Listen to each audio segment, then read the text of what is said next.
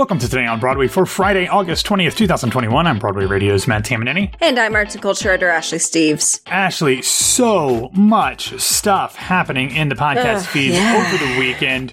Assuming you first get the edit done on Friday at some point. I'm a professional, so it's happening, yes. right. I, I just didn't want to assume, uh, you know, make an ass out of you. Yeah, Um, exactly. The second half of our Patreon only review roundtable for Schmigadoon will be hitting the feed in place of an actual episode of Schmigadoon. You, Grace, and I all get into the second half of the season of the Apple TV Plus streaming Yeah. musical comedy drama ish thing. Lot more positive um, than the first one. Definitely. Uh, that we did a few weeks ago. Um, we heaped tons and tons of praise on one Ariana DeBose. Of course, always. We coined new nicknames for the central couple played by Cecily Strong and Keegan Michael Key, Schmig and Dune, or no, Obviously. Schmiga and Schmiga Dune. and Is that what it was? yeah. yeah, that makes sense. And um, yeah, got into a lot of fun. Had a really, a really one. fun time It's a with very that. good one, yeah. So that'll be coming out on Friday. And then on Saturday, the latest episode of Jan Simpson's All the Drama podcast will be released on Patreon. It focuses on uh, the Heidi Chronicles, which was, of course, the Pulitzer Prize winner for drama in 1989. That will only be in the Patreon feed until.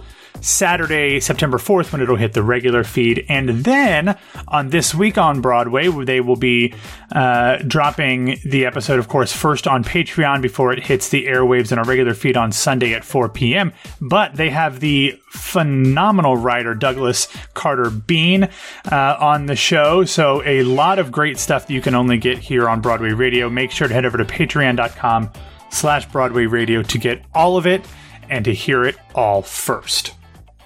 All right, Ashley, I'm tired. Um, I'm so, so tired. Um, um, the theater I'm news this week has been a lot. Yeah. It's been exhausting. But earlier this week, Grace and I discussed accusations made against next to normal Tony winner Alice Ripley, Mm-hmm. in which a social media user claimed that she was emotionally manipulated by Ripley beginning when she was 12 years old.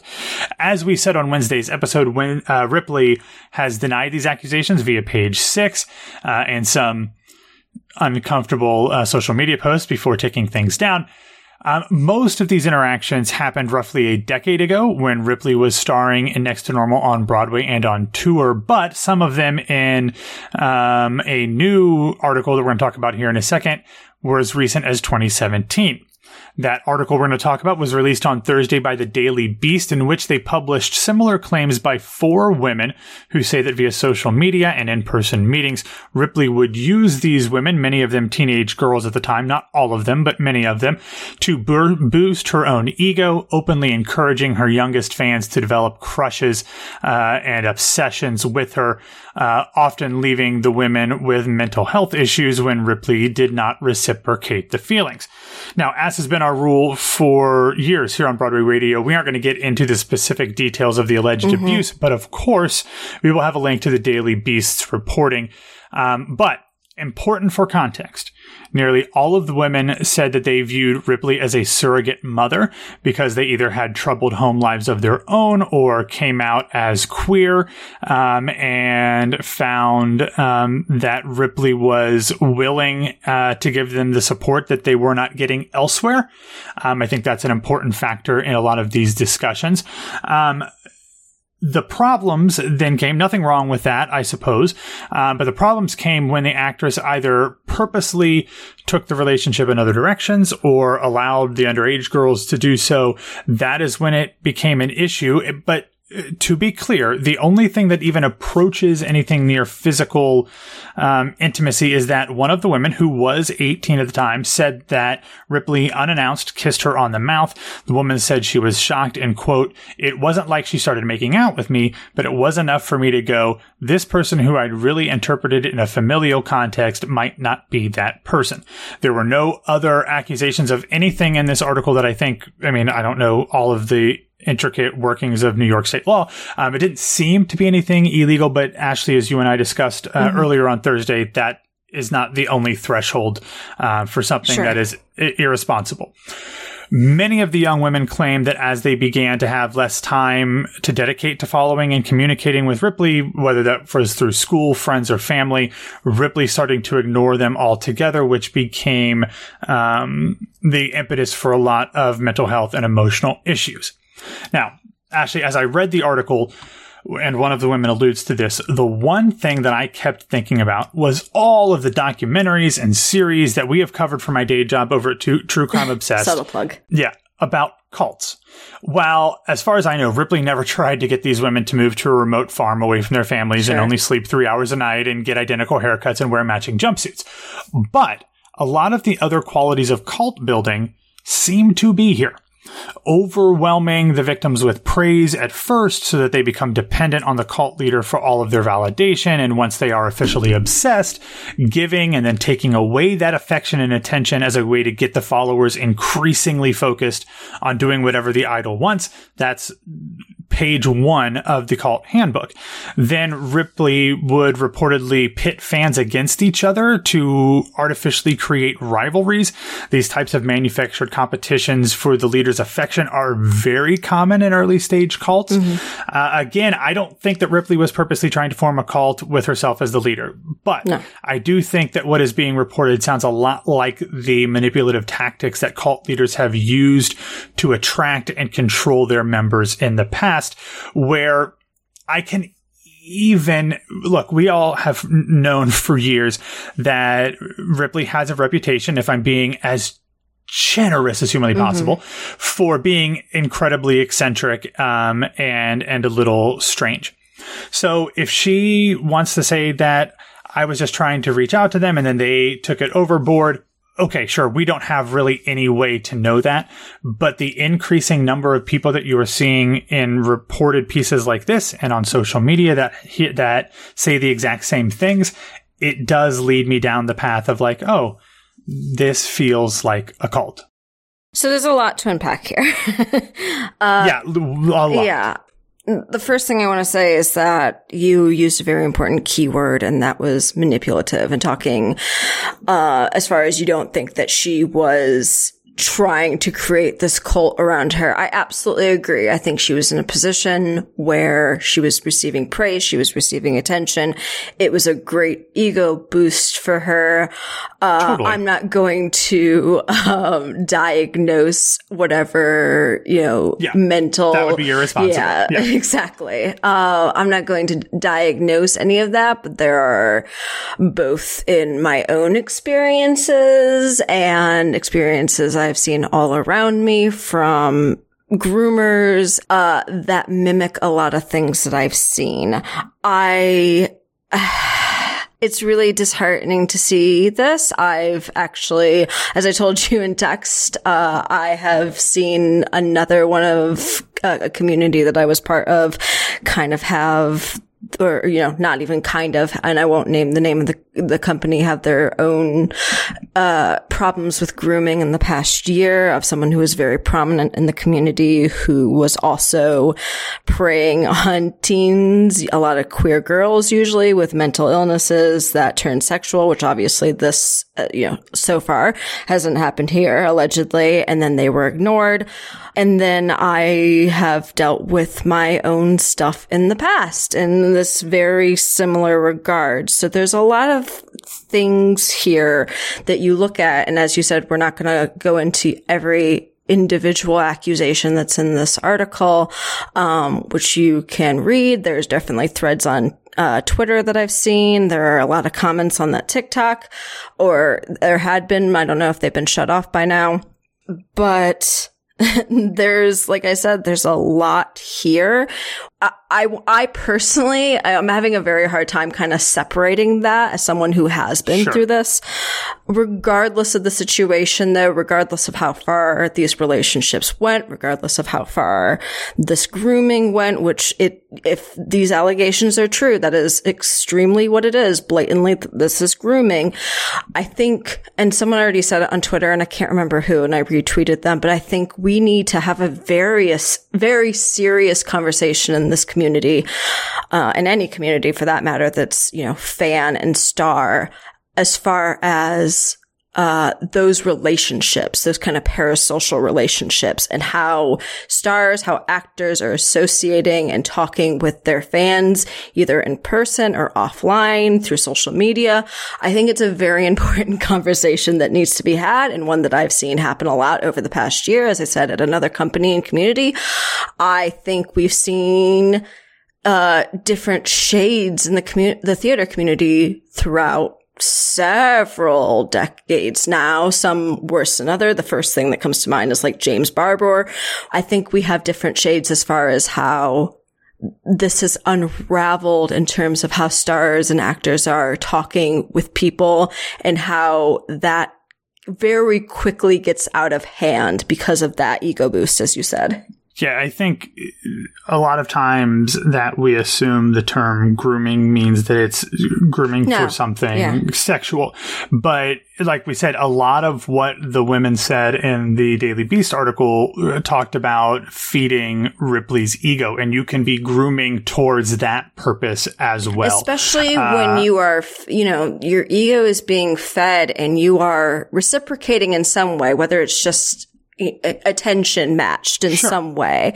And then to cut off that attention when you are no longer getting what you want, whether again be that same level of attention, whether it be something worse, that is absolutely grooming. It doesn't have to be sexual. It doesn't have to be romantic. It can simply be that kind of parasocial relationship in which it's clearly one-sided, um, but it doesn't necessarily come across to the victim in that way until later on. And that's that's the issue. Like you know, if you read some of the comments um, in the article from the four women who spoke out, at, if you read them in isolation, you think, oh, okay, this other person that you're talking about wanted to end the relationship or, you know, whatever that relationship was. Mm-hmm. There's nothing wrong with that. They have every right to cut off communication if that's what they want.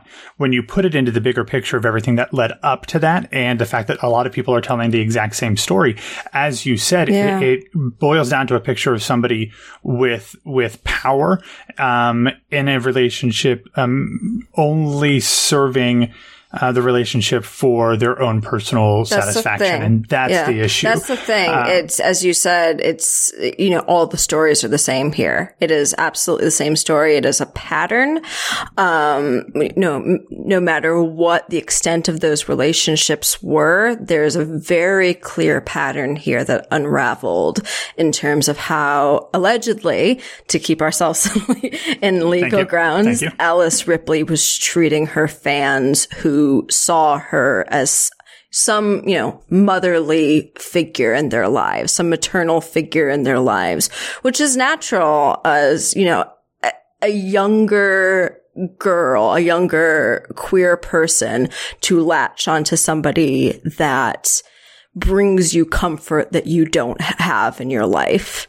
And to take advantage yeah. of that is, again, manipulative. It's egregious and we need to have those conversations as we go forward about that kind of interaction, interaction because it is manipulative. yeah. All right, Ashley. Yeah. Let's move on to something that I uh, I think is going to be more exciting. You are probably going to hate. Cool. And that is the fact that on Oh, I hate it. Wednesday- the first half of the show is exciting and I hated it as well. So let's just stay yeah. in the theme, I guess. All right. Well, Wednesday night, Andrew Lloyd Webber's latest musical Cinderella officially opened in the West End at the uh, Gillian Lynne Theater. And despite every conceivable expectation apparently it's really good. Mm. I had no, well, you don't count. Your opinion bears no weight when it comes to Andrew Lloyd Webber. But let me read through some of these reviews real quick. Matt Wolf, writing for the New York Times, said, quote, the long awaited show from the 73 year old industry veteran turns out to have been worth the wait. Cinderella is a big, colorful production painted in deliberately broad brushstrokes by the director Laurence Connor that turns a time honored story somewhat on its head. The result may not be the theatrical equivalent of the heroine's cut glass slipper, but it nonetheless looks set for a sturdy West End run. Best of all, Cinderella is fun. Uh, Marianka Swain, writing for The Telegraph, said, quote, This is Lord Lloyd Webber's first new show since 2015's School of Rock. If there's any justice, Cinderella will match its lengthy run, allowing millions of us to go to the ball. And what a ball it is. Easily one of Lloyd Webber's most entertaining musicals, a family friendly extravaganza with larger than life characters that make up for our lost pantomime season of 2020. And then finally, uh, Chris Wiegand, writing for The Guardian, said, quote, The original story and book by Emerald Fennell have heart and a torrent of barbed wit, exposing the faulty morals in traditional fairy tales without scrimping on glittering trim- trimmings. David Zippel's crystalline lyrics are attuned to Fennell's dialogue, cheekily satirical yet wistful and uplifting too. Lord Lloyd Webber's. I love the British journalist having to call him Lord Lloyd Webber. No, uh, but God. Lord Lloyd Webber's richly enjoyable orchestrations range from grand waltzes, uh, courtly processionals, and marches to deftly pastiched and deeply felt romantic, uh, romanticism, power balladry, a splash of chanson, and rollicking guitar riffs. Bewitching melodies around, some refrains are practically iridescent, revealing new tones from scene to scene. Of course, Carrie Hope Fletcher plays um, the titular Cinderella. Um, actually, I have to admit, mm. I have mostly stayed away from all of the year worth of previews of this thing because I just Should. thought, yeah, man, this is going to be generic and boring. But basically, every critic has loved it. Hey, good for him. Real happy for him after all of okay. all of that. all of that absolute mess that happened around it. Um, I've read exactly one other review of it that was much more mixed. Um, but that doesn't mean anything. I mean, these seem pretty ravey. And honestly, I, at this point, with any production opening, I'm kind of hoping for raves, regardless of who's writing That's them. That's very big of you. Thank That's you, thank you. you. very much. I thought it was very big of me too, but especially with, but especially with everything that's gone around with this show and all the starts and stops and yeah. the campaigning and, for it. Yeah, and Emerald Fennell and David Zippel. And, yeah, like, sure, I'll take that. If, if you, yeah, if you don't love ALW, I don't. like I don't know anybody who doesn't love Emerald Fennell, True, uh, and David Zippel for that matter. True, too. true, true.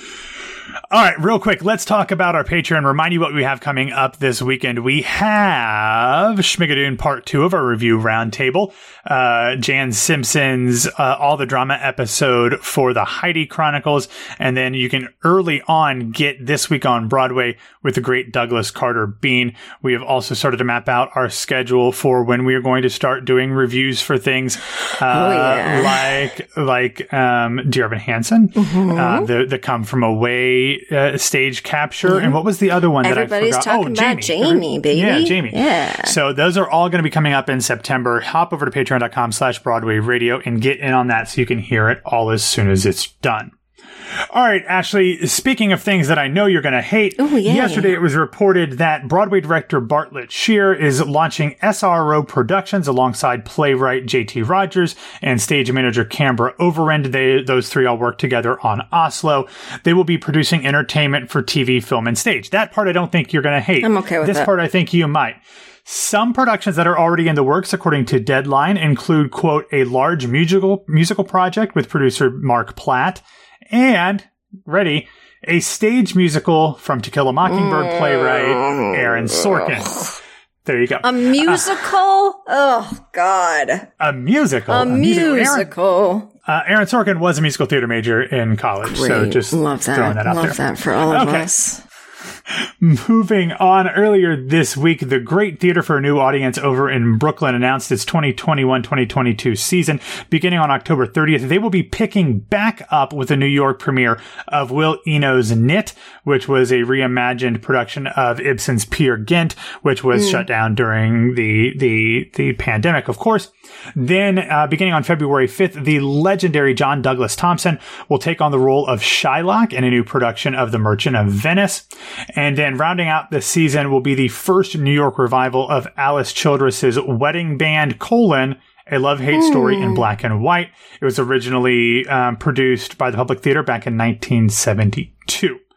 Um, next up, if you are a tennis fan as well as a Broadway fan, Oh, wow. the UST, the USTA announced that on opening night of the 2021 US Open at Arthur Ashe Stadium on Monday, August 30th, um, Aaron Tveit and Natalie Mendoza, as well as other cast members from Broadway's Moulin Rouge, will be the entertainment for the opening night ceremonies. Wow, is that the first time that we've gotten a performance by a lead actor before she technically goes on stage? I, I don't know.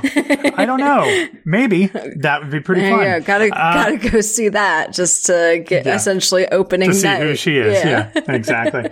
um, last but certainly not least, um, the Orchard Theatre in Dartford, UK is set to open its doors later this month with a production of the Rocky Horror Show. In an attempt to purchase souvenir Frank-N-Furter wigs for audience members inspired by, of course, uh, the Tim Curry created original character, they ordered these wigs, but instead they got 52 cans, Oh Of hot my dogs. god. Otherwise known oh as my Frankenfurters. God. That's the, uh, the best theater- story I've ever heard. Yeah, the uh, theater worker Kay Hadley, who received the uh, delivery, said, "quote I opened the box and I was completely confused. We checked to make sure no one in the venue had ordered them, and we couldn't believe the mistake. We are still checking." To see what happened. That's So there's a social media video about the whole thing. Um, I think it's absolutely hilarious and it really kind of fits. Like at some point you should just give everyone in the audience a hot dog and let them throw them at, at Dr. Frank-N-Furter because that would be fitting with the, the whole Rocky Horror aesthetic. I like it. Just make sure you take them out of the cans first, I guess. right, right, right. Don't throw the cans, throw the individual hot dogs. Yeah. Oh my god, that's an incredible story. I love that. I love it. That's like my perfect Venn diagram of Yeah. yeah, packaged Hot meat, packaged Yes. meats in theater. Clearly, your your your foodie obsessive uh, circle on the Venn diagram, Yeah. I doubt involves a lot of hot dogs, but You know. who knows? Anyway, they're calling it Frankengate, which is hysterical to ah, me. yes. All right.